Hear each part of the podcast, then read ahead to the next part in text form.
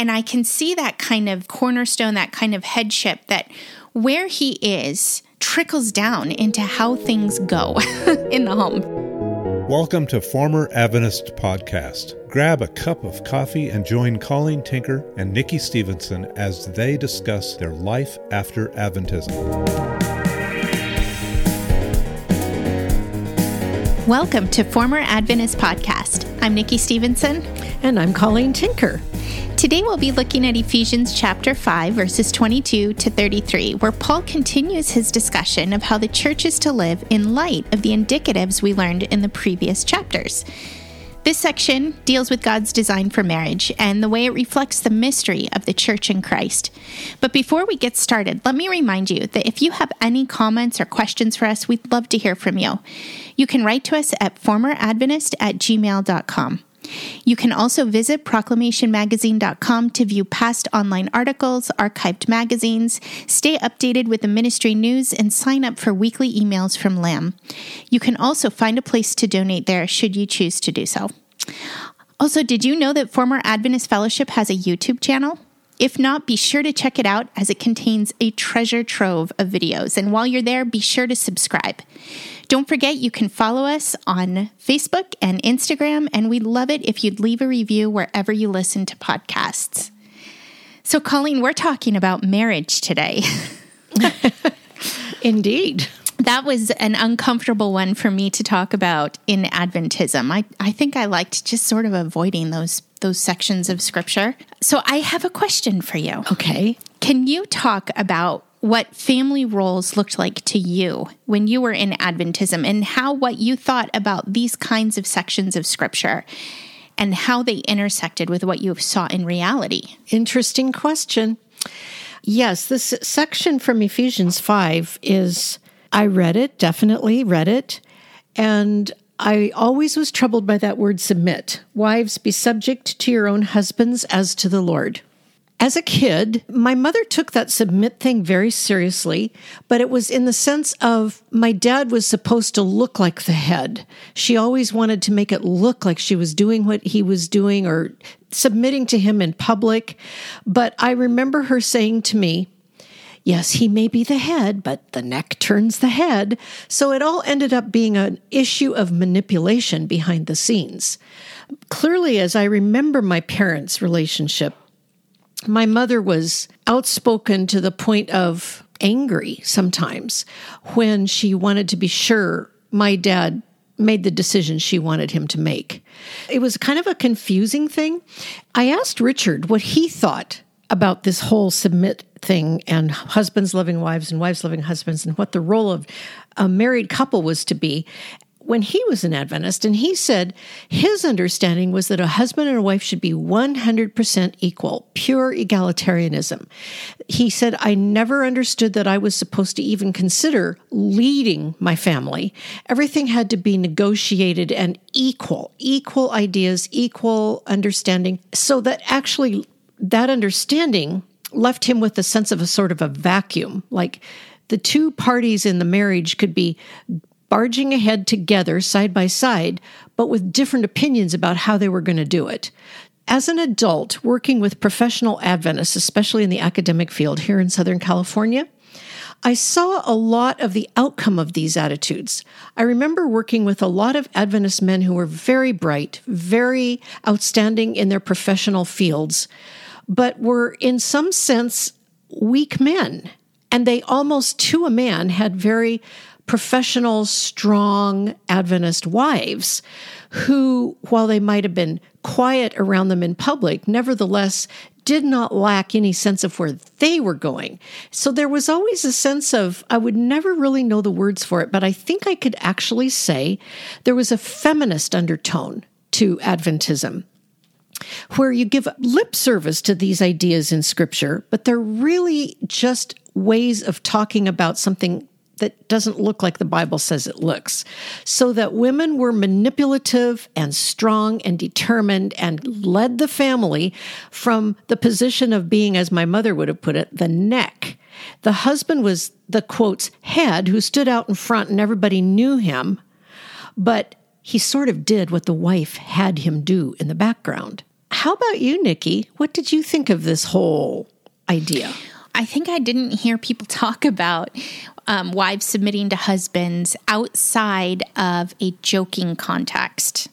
So if it came up, it was because somebody was cracking a joke, you know, hey, submit. I didn't hear it taught in any kind of lifestyle teaching. I just don't remember hearing that.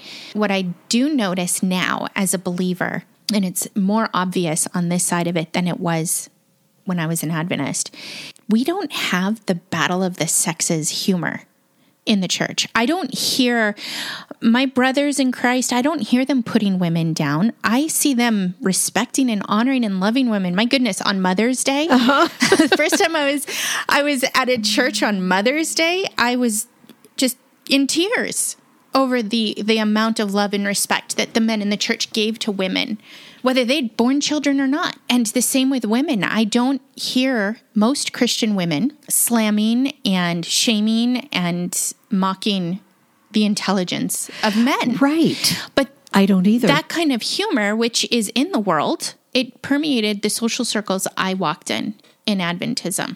Oh, yes. I think that both of us have a lot of reactions to this passage since becoming Christians. But so people understand what we're talking about, let's read the passage and then back up and talk our way through it. Do you mind doing that, Nikki? Ephesians 5 22 to 33. Wives, subject yourselves to your own husbands as to the Lord. For the husband is the head of the wife, as Christ also is the head of the church, he himself being the Savior of the body. But as the church is subject to Christ, so also the wives ought to be to their own husbands in everything.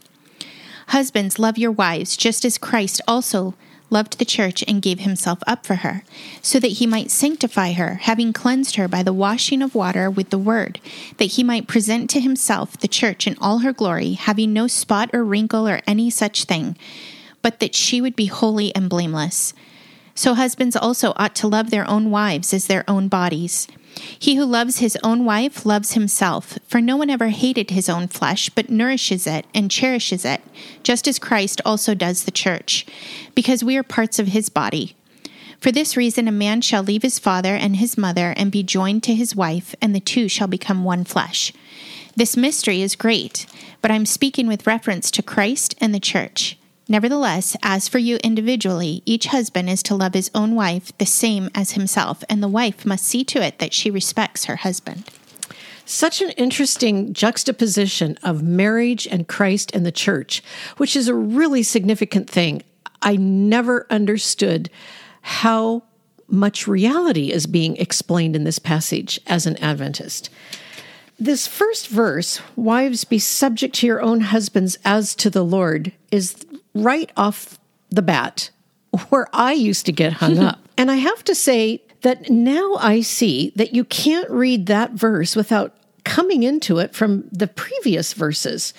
Because beginning with verse 18, and we discussed this in the last podcast, we hear from verses 18 to 21 what Paul is saying to church members in the body of Christ at large about submission and being filled with the Spirit.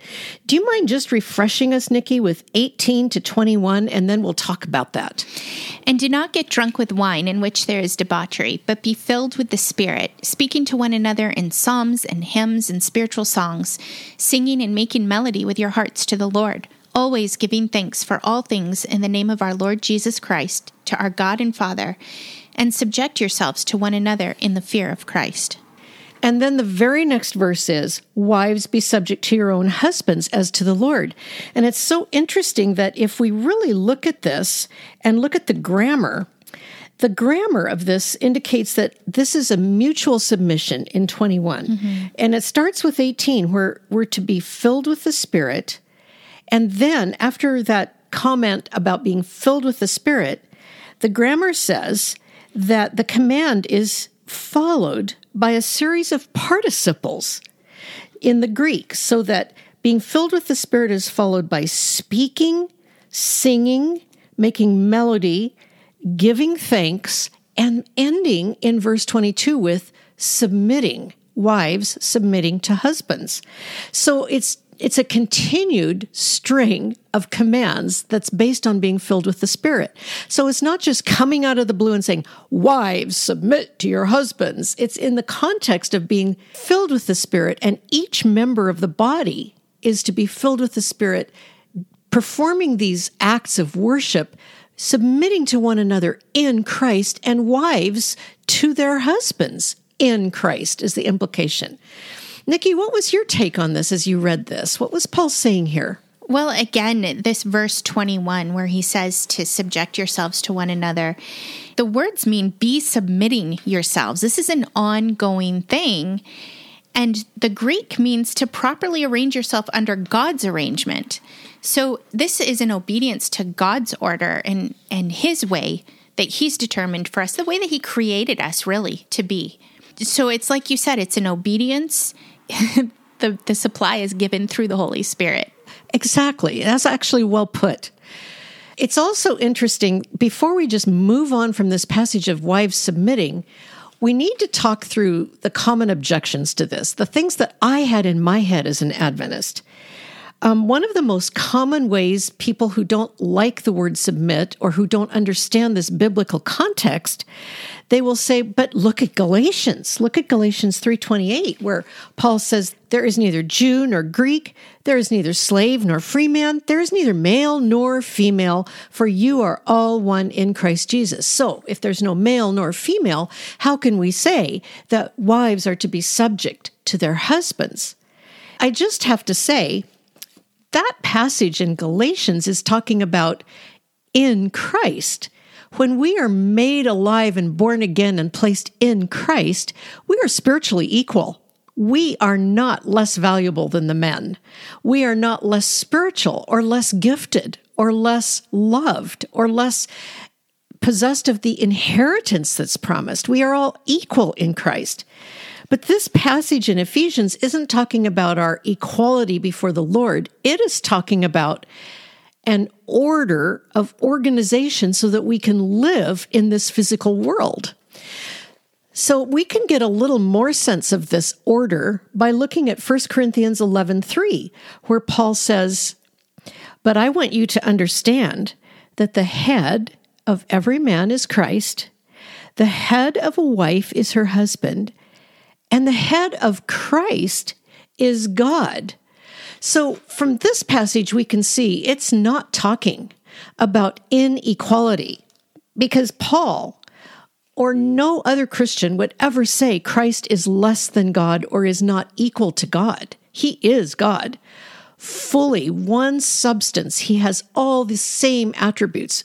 He is not unequal to God. And yet, there is an order even there. And Paul is saying that when we're in the church, born again as part of the body of Christ, we can begin to understand that there is an order that God has given us as humans. The head of every man is Christ. The head of a wife is her husband, and the head of Christ is God. This is simply an order or a set of roles for the functioning of the body. And I just want to say that this image of the head and the body is such an interesting one because if you think about your own body, the head is not detachable. It's part of the body. We don't set the head down and the body walk away, and then the head give long distance directions to a body that's off doing its own thing and needing to be reined in.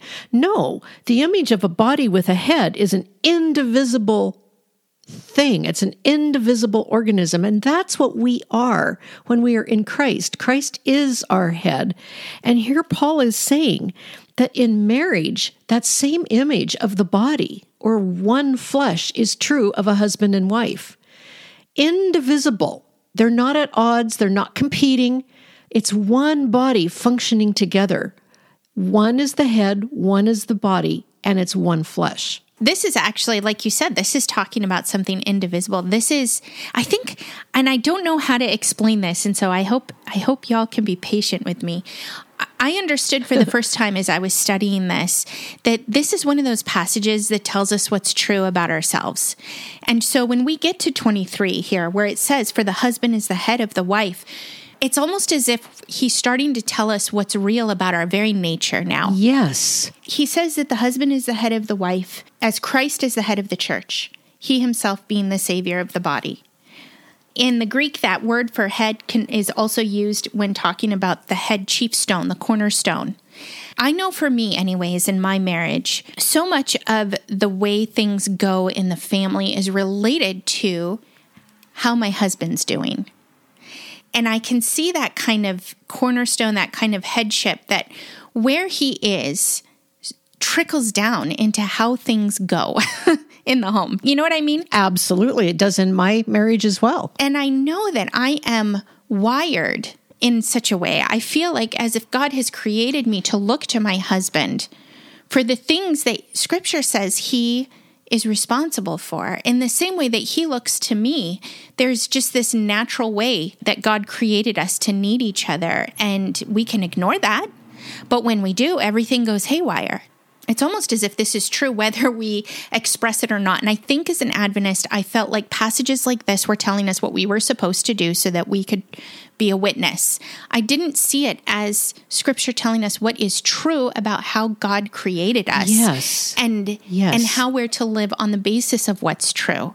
I don't know if I'm making sense. Yes. I agree. And this seems to line up even with the statistics we see in sociology, unrelated to the church the homes that are fatherless, the statistics there are very uh, grim.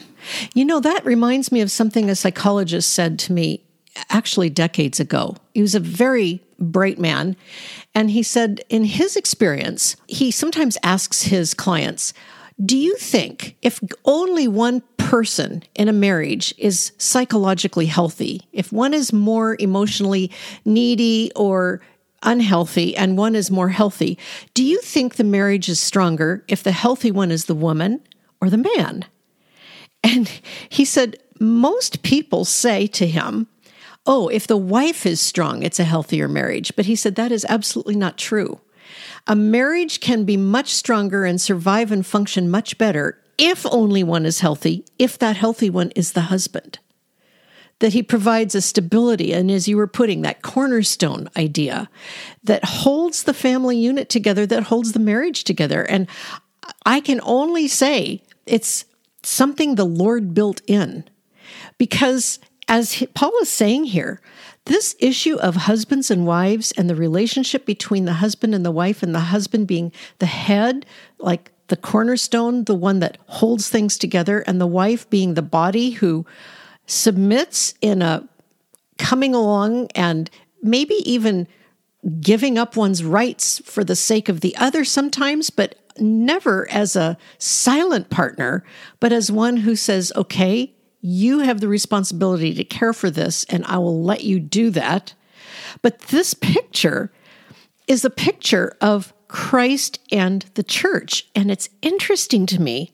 One of the things that really struck me studying this is that the relationship of Christ and the church is something eternal. It existed before we did. This is a permanent, eternal relationship. God didn't say, Christ is the head of the church and we are his bride or his body in order so that we would understand it through what we know of marriage. It was the other way around. Christ in the church is the eternal reality. And God gave humanity marriage so that we would have some understanding of what already exists.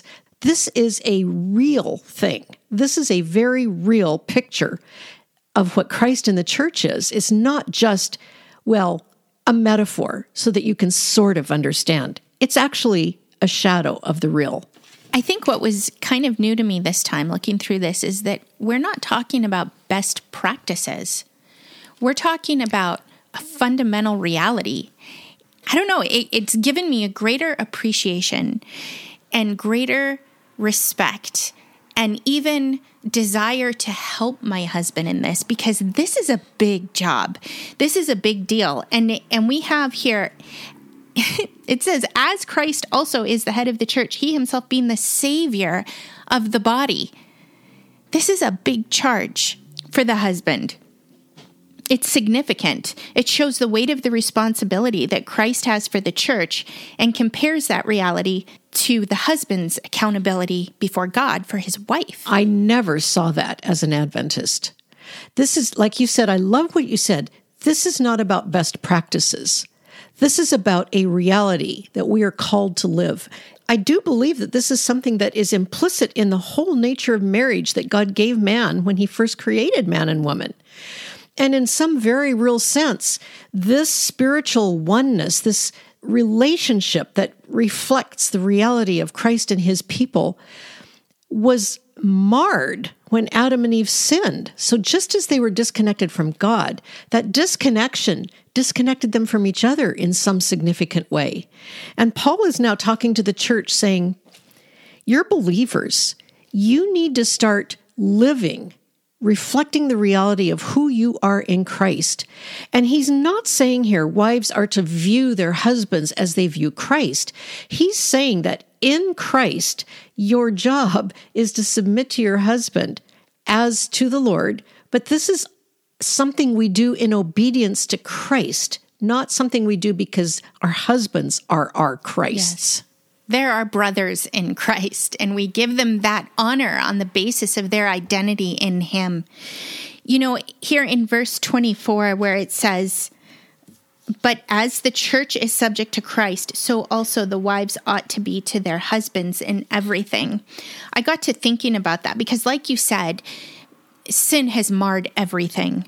And even within the Christian world, you can pick up five different books on biblical marriage and get five different sets of advice on what these passages actually mean. So true. When I think about what is the relationship of Christ and the church, I start realizing that the church submits to Christ as head in everything. He is Lord, He's the arbiter of truth.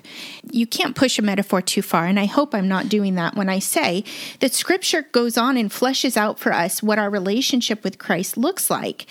And it shows us that this doesn't mean we have no voice or mutual relationship. Right. We don't become void robots when we enter into this relationship with Christ. On the contrary, we go to Him because He is merciful and sympathetic and compassionate, and we go boldly before the throne because of who we are in Him and to Him. And mm-hmm. in our marriage, God designed us to relate to one another, and He He tells the the husband in other parts of Scripture. I can't grab the text in my from my memory right now, but that husbands are to honor their wives as the weaker vessel. They're called to be compassionate. Mm-hmm. First Peter three. Thank you. Oh, First Peter three is such a good chapter. So we go to the Lord with our desires and our needs and our concerns. And we don't go so that he can patronize us. We go knowing that he loves us and that he's taking care of us and it settles us. Yeah. Right? It settles totally. us to be able to go before our God with these things. And the same is true of me when I can go before my husband and he's compassionate and he's listening.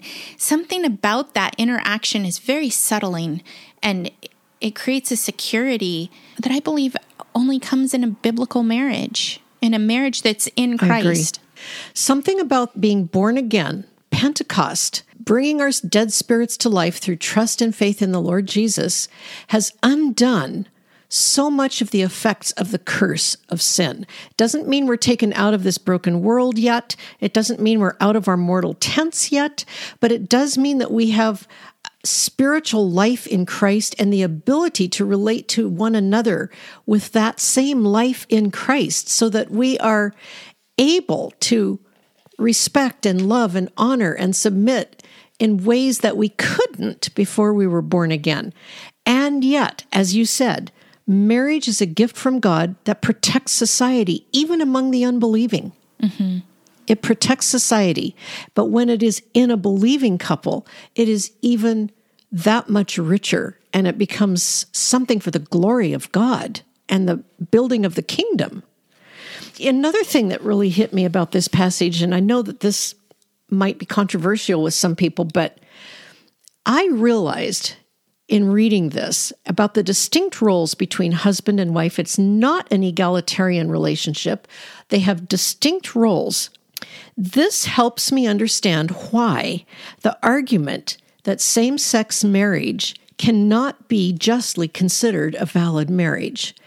Because God created male and female back at the very beginning of all things, He created male and female in His image.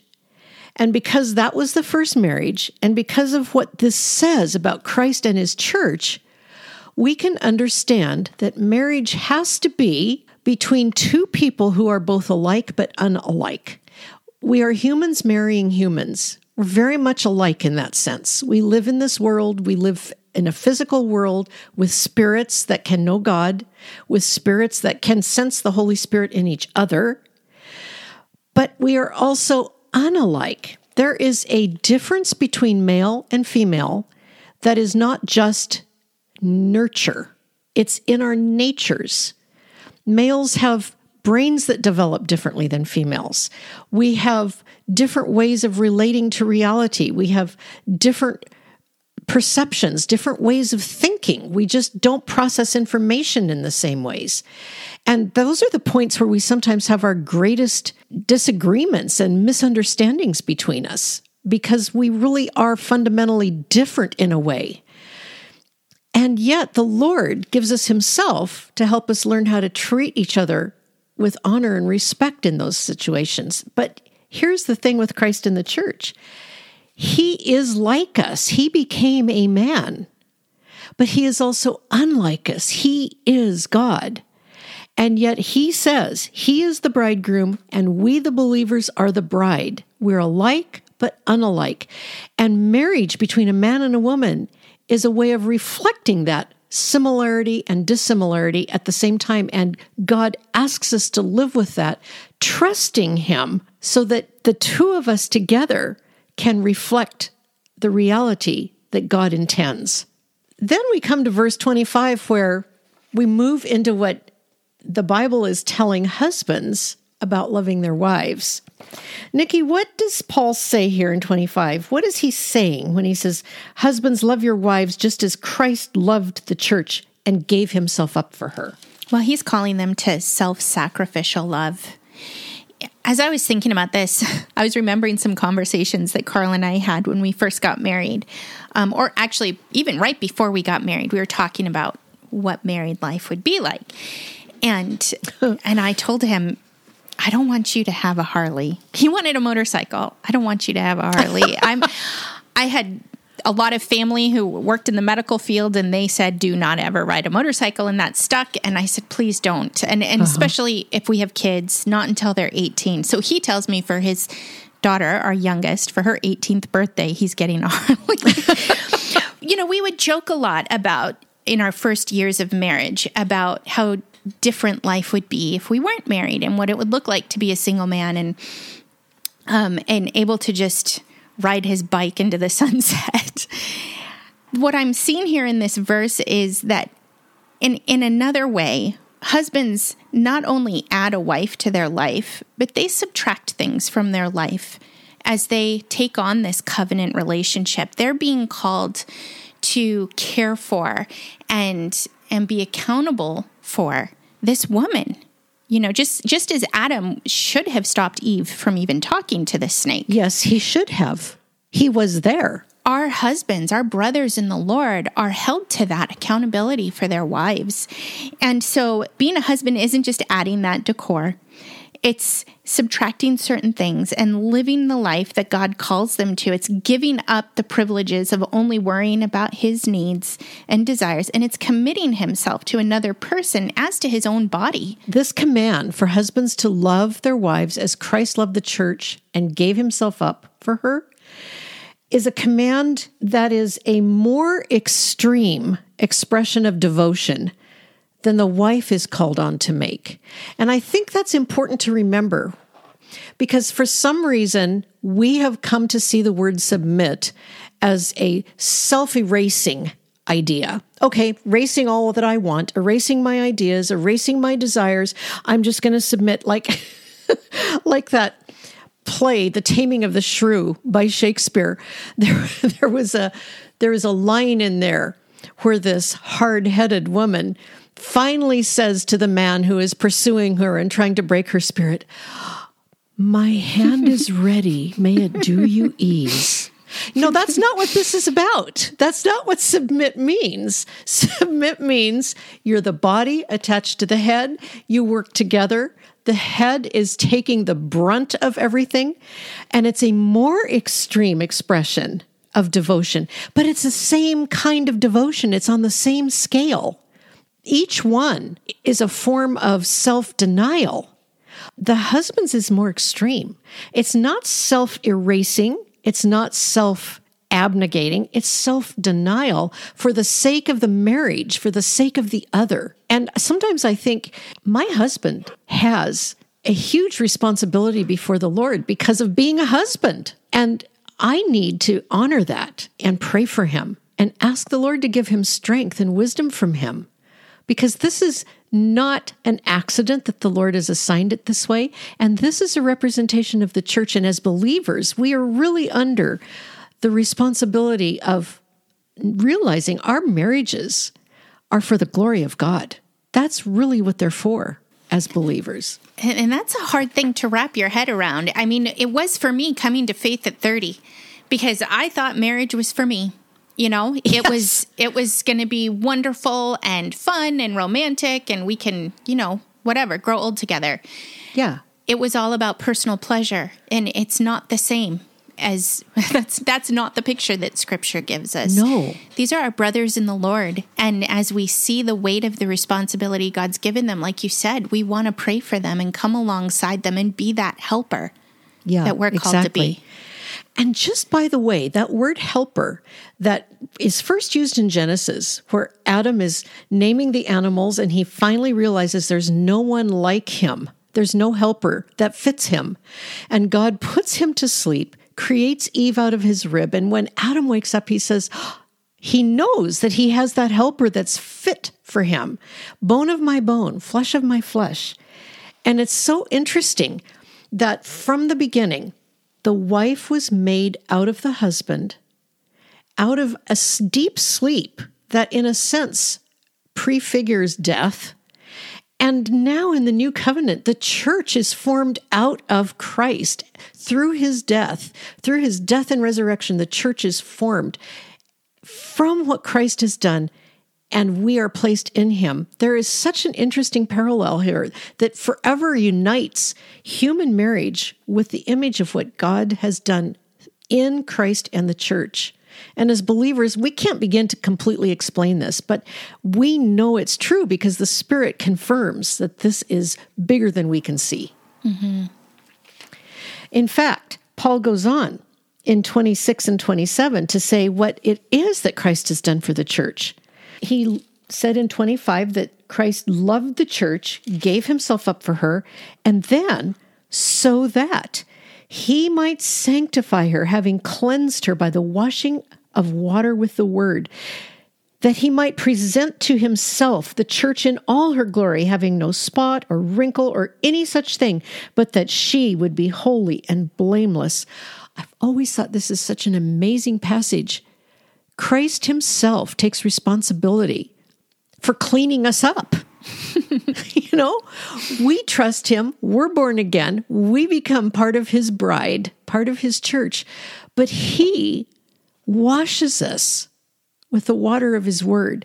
He presents us to himself. We don't present ourselves to him, he presents us to himself, having done all that's necessary so we're spotless and blameless and perfect, exactly what He needs as His body. You know, as I was looking at this passage, I was thinking about the fact that we actually see all of the Trinity at work in our sanctification. Here we see Jesus washing his bride. And in 1 Thessalonians 5 23 and 24, it reads, May the God of peace himself sanctify you entirely and may your spirit and soul and body be kept complete without blame at the coming of our Lord Jesus Christ. Faithful is he who calls you, and he also will do it. And we know from the Gospel of John, it's the Father who calls us. So we see the Lord sanctifying us. We see the Father sanctifying us in the high priestly prayer. Your word is truth. Sanctify them in the truth. We're sanctified by the word and by the indwelling Holy Spirit. The entire Trinity is at work in this. It's it's pretty cool to see that. And it's interesting too that the body of Christ is not just the women believers, it's the women and the men. Mm-hmm. And how we understand this, we don't fully know. But I remember years ago, it's kind of stuck with me. We were in FAF one Friday night, our, our former Adventist Fellowship Weekly Bible Study. We were dealing with a passage that was referring to those who believe and have been adopted, I believe we're in Romans 8, we're called sons, sons of God. And the point is that the word sons in the Greek means heirs. That's why that passage doesn't say sons and daughters, because sons is the word for heirs, but even the daughters are heirs. So, in that sense, we're all sons. Mm-hmm. And I remember Richard looking around and saying, so, women, if you have trouble being called sons, just remember that we men are also part of the bride. and these are things we can't explain from our purely physical view of things in a physical world, but these are things that are eternally true. The Lord Jesus is cleaning up all of us who believe, making us spotless, perfecting us in Him. Can I point out here, too, that it says that Christ gave himself up for the church so that he might sanctify her? In Adventism, Christ went to the cross to elevate the law. And then we got busy keeping the law so that we could be sanctified, so that we could take our flawless characters to heaven. Here again, we have just in verse 25, 26, 27, he's the one who's going to present us to himself in all our glory, mm-hmm. in his glory, yeah. having no spot or wrinkle. This is something that he he gave himself up to do this for us. We are not left out there on our own to clean up our act. He doesn't save us to take us to the law. He saves us because he has already fulfilled the law and taken its curse and broken that curse so that we can be alive in him. From now on, as believers, everything that we read in the New Testament is what is our privilege as born again believers with mm-hmm. his power and his spirit enabling this to happen. And then we come to 28 to 30, where Paul says how husbands are supposed to love their wives as their own bodies, just as Christ also loves the church. It says, No one ever hated his own flesh, but nourishes it and cherishes it, just as Christ loves the church, because we are members of his body. So, Nikki, you were talking to me about some of your thoughts about this passage. Would you like to share some of those insights you had? Well, him saying that that no one ever hated his own flesh, but nourishes it and cherishes it. It made me think, you know, there's an insanity to being careless with marriage. It's almost like self harm. Yes. There's a, a, dysfunction to not taking seriously what God has given you. I recently read a meme that said, Women, we are one with our husbands, and if we turn on them, it's as if we have an autoimmune disease. you, if the body turns on the head, that's true. It's self inflicting harm. And the same is true for a husband. If he doesn't love his wife as he loves his own body, it's, it's self harm. That's a really great point it's hard to understand from our perspective, but the fact is, we can know that this is actually true. And this is actually reflecting Christ and the church. And we know that the Lord Jesus would never harm or ignore or condescend to us as his body. And that is the model for husbands to wives. And that kind of love and care causes a wife to know she is safe to be secure, to be able to grow into the image that God created her to be. One of the things that I think is so interesting about this image when I compare marriage to Christ in the church, the Lord Jesus gives us ourselves and our true identity when we know Him. It's almost as if we don't have to search for meaning any longer. We have meaning, we have an eternal identity. And this is somehow the image of marriage, a husband's care for a wife provides an environment that allows that wife to become what God has created her to be so that everyone is growing in the Lord and helping each other grow in the Lord. You know that that verse 29 no one ever hated his own flesh but nourishes it and cherishes it. I found in my own marriage that the more willing my husband has been to be sympathetic and uh, patient and compassionate, the more willing I have been to admit that I'm the weaker vessel. Yes, exactly. and and that I need that mm-hmm. as we both respond to the truth of what we're dealing with and who we are, mm-hmm. the more it it builds trust and safe vulnerability yeah. and the greater the marriage becomes and sometimes it seems counterintuitive because we mm-hmm. think, you know, I have a right to be who I am.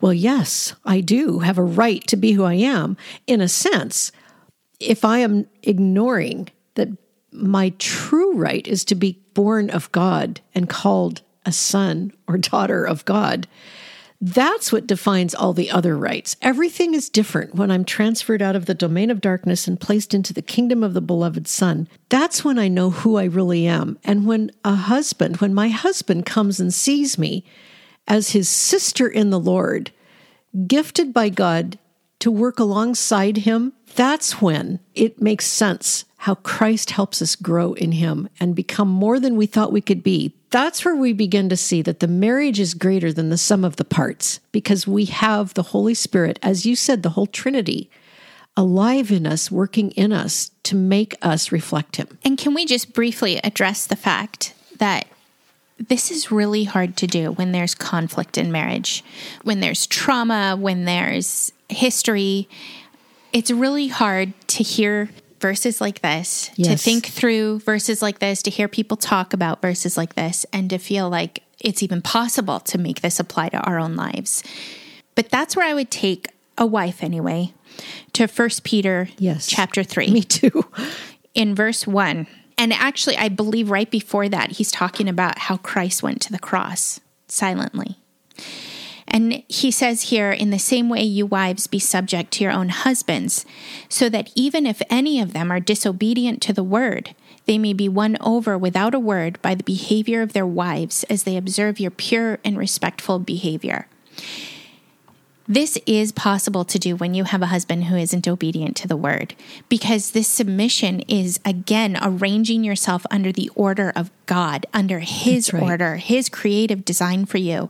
And so, as we look over their shoulders and we submit to Christ mm-hmm. and to His order, He empowers us to do what is needed to love our husbands for Him, to be mm-hmm. satisfied mm-hmm. in Christ alone, to entrust our husbands sanctification to the Lord. Yes. And he does work. He does work in that. He does. Sometimes I've thought there's so many reasons for this these commands in scripture. I have to get out of the way so that my husband isn't just reacting to me because I'm making a lot of trouble. I have to get out of the way so that he's free to react to the Holy Spirit instead mm-hmm. of just trying to get away from my continual noise because, you mm-hmm. know, I do talk when I get mm-hmm. upset. and it's not my right to do that as a wife. I have to say what I think, I have to say my opinion. But my job is not to harangue him or to be his Holy Spirit. Only God can do that. And I need to take myself out of the way so they can work together. Mm-hmm. Here in verse 31, Paul quotes Genesis 2:24 and right here. He takes us right back to the beginning of the Bible, to the beginning of creation. And he says, all of this that he's saying about husbands and wives is because of this. For this reason, a man shall leave his father and mother and shall be joined to his wife, and the two shall become one flesh. And I know it's one thing to think about that when you're getting married and you realize my loyalty to my spouse has to be my primary loyalty in my life. But it's also another thing to think about that down the road a few decades when you watch your own children grow up and get married and you realize this is their God ordained job to leave you, not to leave you in terms of not loving you or staying in touch or honoring you, but to leave you as their primary loyalty, a husband and a wife their primary loyalty is to their spouse. And that's a picture of Christ and his church. It's a picture of the mystery that Paul was charged to teach to the church. He says in 32, This mystery is great, but I am speaking with reference to Christ and the church. This reminds me of our walk through Colossians.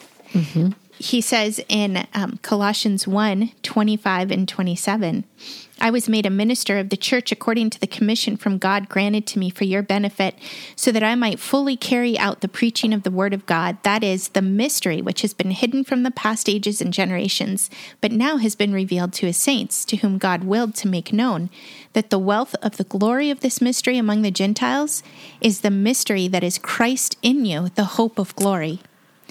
This unifying of the husband and the wife becoming one flesh is it's showing us this unification between us and Christ as he indwells his people and we become one. And it's just important for me to notice that this picture that Paul is painting here is once again very specifically between husbands and wives. Mm-hmm. Because of this mystery of a husband and a wife and Christ in the church being images of each other, that the marriage is a demonstration and a shadow of and a picture of Christ and the church. Because of that, variations on marriage that are so popular today, like sequential monogamy, same sex marriage, uncommitted domestic partners, all of the discussion regarding fluid genders, all of these things cannot be the human echo of Christ's eternal expression. Christ's eternal expression as the head of the body is fixed and it is forever. And marriage, as God defines it and as God ordained it, is the thing that images that. Biblical marriage is given by God because it derives from the eternal reality of Christ and his church. And even if we don't fully understand all the dynamics of this, we have to know that what it says here is true for reasons we may not even fully understand. But there's a reason for it, and it is true because God has said it is true. And then finally, each individual among you is to love his own wife, even as himself, and the wife must see to it that she respects her husband. One thing that strikes me about this verse is that even though scripture does command wives in other places to love their husbands, and that's absolutely a fact, we have to love our husbands, Paul here in this description is emphasizing that husbands are to love their wives and wives are to respect their husbands. And I find that interesting because by nature, women love. Mm-hmm. Women love. They kind of almost get maternal in their love. And by nature, men tend to respect. It's a little more egalitarian. Well, I, you did a great job. Um, you look good, whatever. There's this respect thing that is admiration based. But here, Paul is asking men to do the thing that is not necessarily as natural to love their wives. There's a tenderness there and for wives to respect their husbands, which doesn't necessarily mean that they feel all gushy gushy at every moment. It means mm-hmm. they see who that man is in Christ mm-hmm. and respect that. Mm-hmm. And that's our call to respect what Christ has done. If you have not understood what it means to be part of the bride of Christ, if you haven't experienced the Lord Jesus bringing you to life, bringing you into Himself through your faith in His shed blood, and his resurrection, we ask that you deal with the Lord. Recognize that the Bible identifies your true condition, born dead, as it says in Ephesians 2, born dead in sin, by nature, a child of wrath. And the Lord Jesus went to the cross for you, paid the price for your sin, and rose again to give you life. And we ask that you trust him and that you allow Him to bring you to life, to seal you forever with His Holy Spirit, to be adopted by the Father, so you too can be part of the body of Christ with Him as the head. So you too can understand what it means to bring His Spirit and His power and His love and His respect into your marriage. If you have any questions or comments for us, you can write to us at formeradventist at gmail.com. You can visit proclamationmagazine.com to view past articles, archive magazines, stay updated with the ministry, and sign up for weekly emails. You can also find a place to donate there. Don't forget to like us and follow us on Facebook and Instagram, and leave a review wherever you listen to podcasts. And join us next week as we begin walking through Ephesians 6. We'll see you then.